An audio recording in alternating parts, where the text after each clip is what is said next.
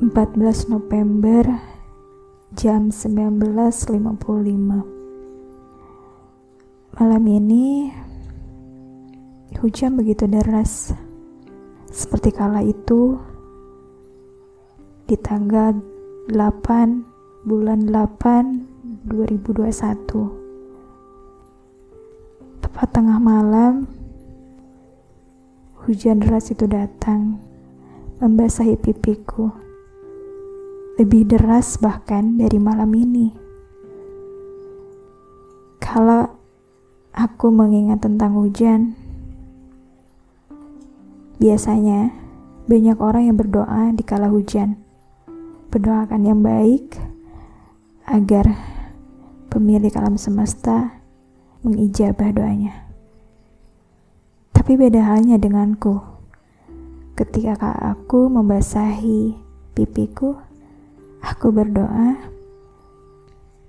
agar alam semesta menguatkan diriku. Dan sempat, kala itu aku berpikir bahwa malam ini hanyalah mimpi. Berulang-ulang kali bahkan, aku bertanya sama diri sendiri bahwa, Tuhan, apakah ini mimpi? Ternyata itu bukan mimpi, itu kenyataan. Hanya saja saya berharap bahwa itu adalah mimpi. Mungkin Sang Pencipta tidak mungkin menurunkan hujan kalau tidak ada sisi positif dan negatifnya, baik dan buruknya. Tergantung umatnya melihat dari sisi apa yang dia ambil, dari sisi apa yang dia lihat. Sama halnya dengan deras air mata yang membasahi pipiku. Tergantung siapa yang melihatnya dan gimana cara pandangnya di tanggal itu kayak sejarah bagiku.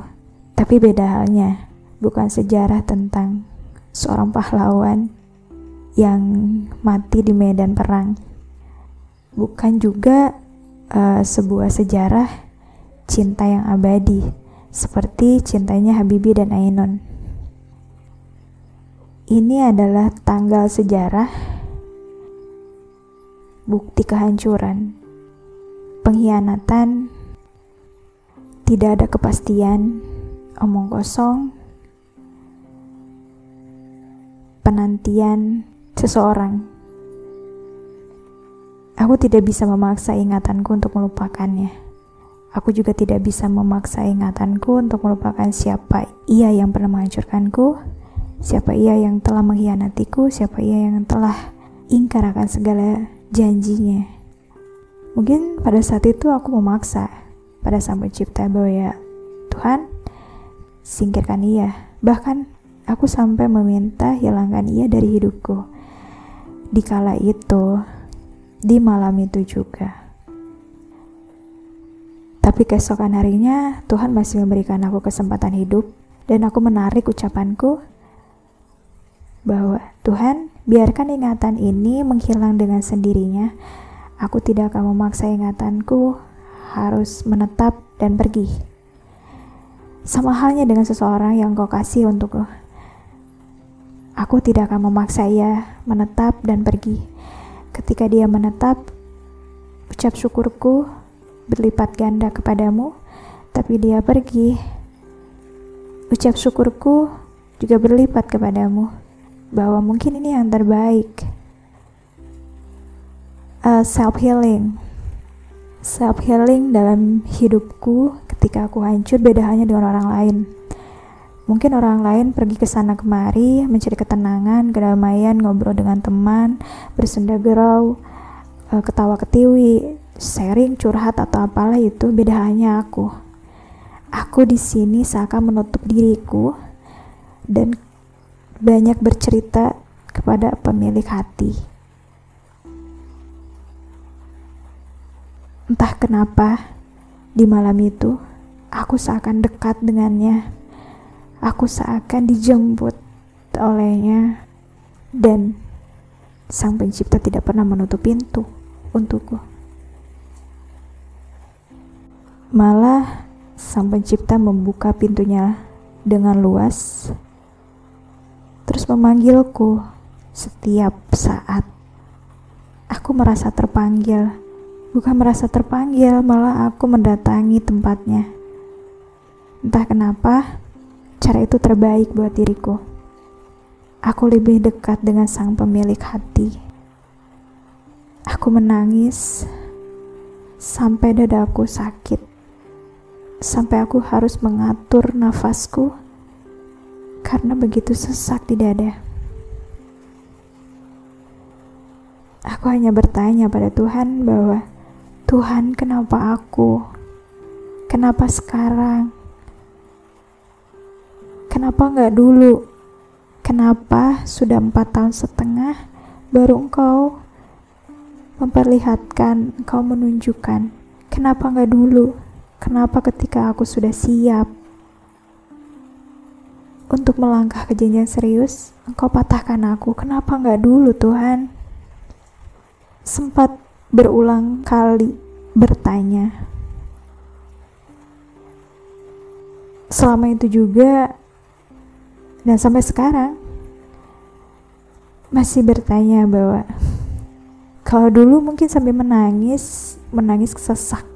Kalau sekarang menangis sambil tersenyum, menangis dan tersenyum. Gak kebayang kan? menangis sambil tersenyum. Karena kau sekarang sudah sudah mengambil hikmah pembelajaran dari segala cobaan, ujian, rintangan yang Allah kasih buatku. Mungkin saya pernah mendengar di sebuah tausiah cara Allah, cara Tuhan rindu kepada kita itu dengan mematahkan hati kita. Mudah banget buat Tuhan karena ketika rindunya Tuhan kepada kita berulang-ulang kali nih dalam lima waktu, kita nggak pernah tuh nggak pernah nggak pernah sadar nggak pernah peka tuh bahwa Tuhan tuh lagi rindu. Beda hanya nih kalau pasangan kita lagi rindu, kita yang cepat-cepat peka. Oh dia lagi rindu ya. Tapi beda halnya ya ketika Tuhan rindu sama kita, kita pura-pura aja tuh gak denger. Padahal Tuhan tuh pengen ketemu sama kita selama lima saat dalam satu hari itu lima kali pertemuan minimal itu.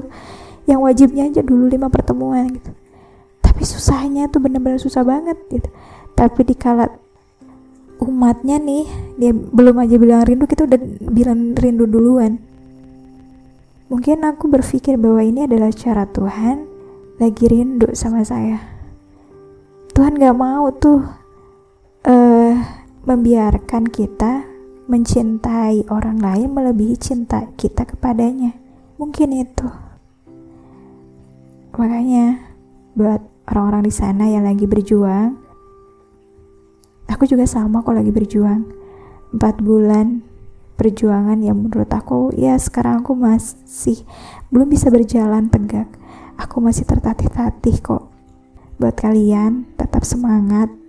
Cara healing kalian memang berbeda. Ini cara healingku dan kalian boleh mencoba. Kalian tidak usah mengotori tangan kalian, biar semesta yang melakukan segalanya. Kalian percaya bahwa hakim yang paling adil adalah Tuhan. Percayalah itu. Dan berbaik sangkalah kepada sang pemiliknya. Tuhan tidak akan membiarkan umatnya membawa tangan kosong ketika ia sudah menandahkan tangannya kepada Tuhan. Jangan membiarkan imanmu goyah ketika kalian sudah membentuk iman kalian kepada Tuhan. Jangan cepat goyah.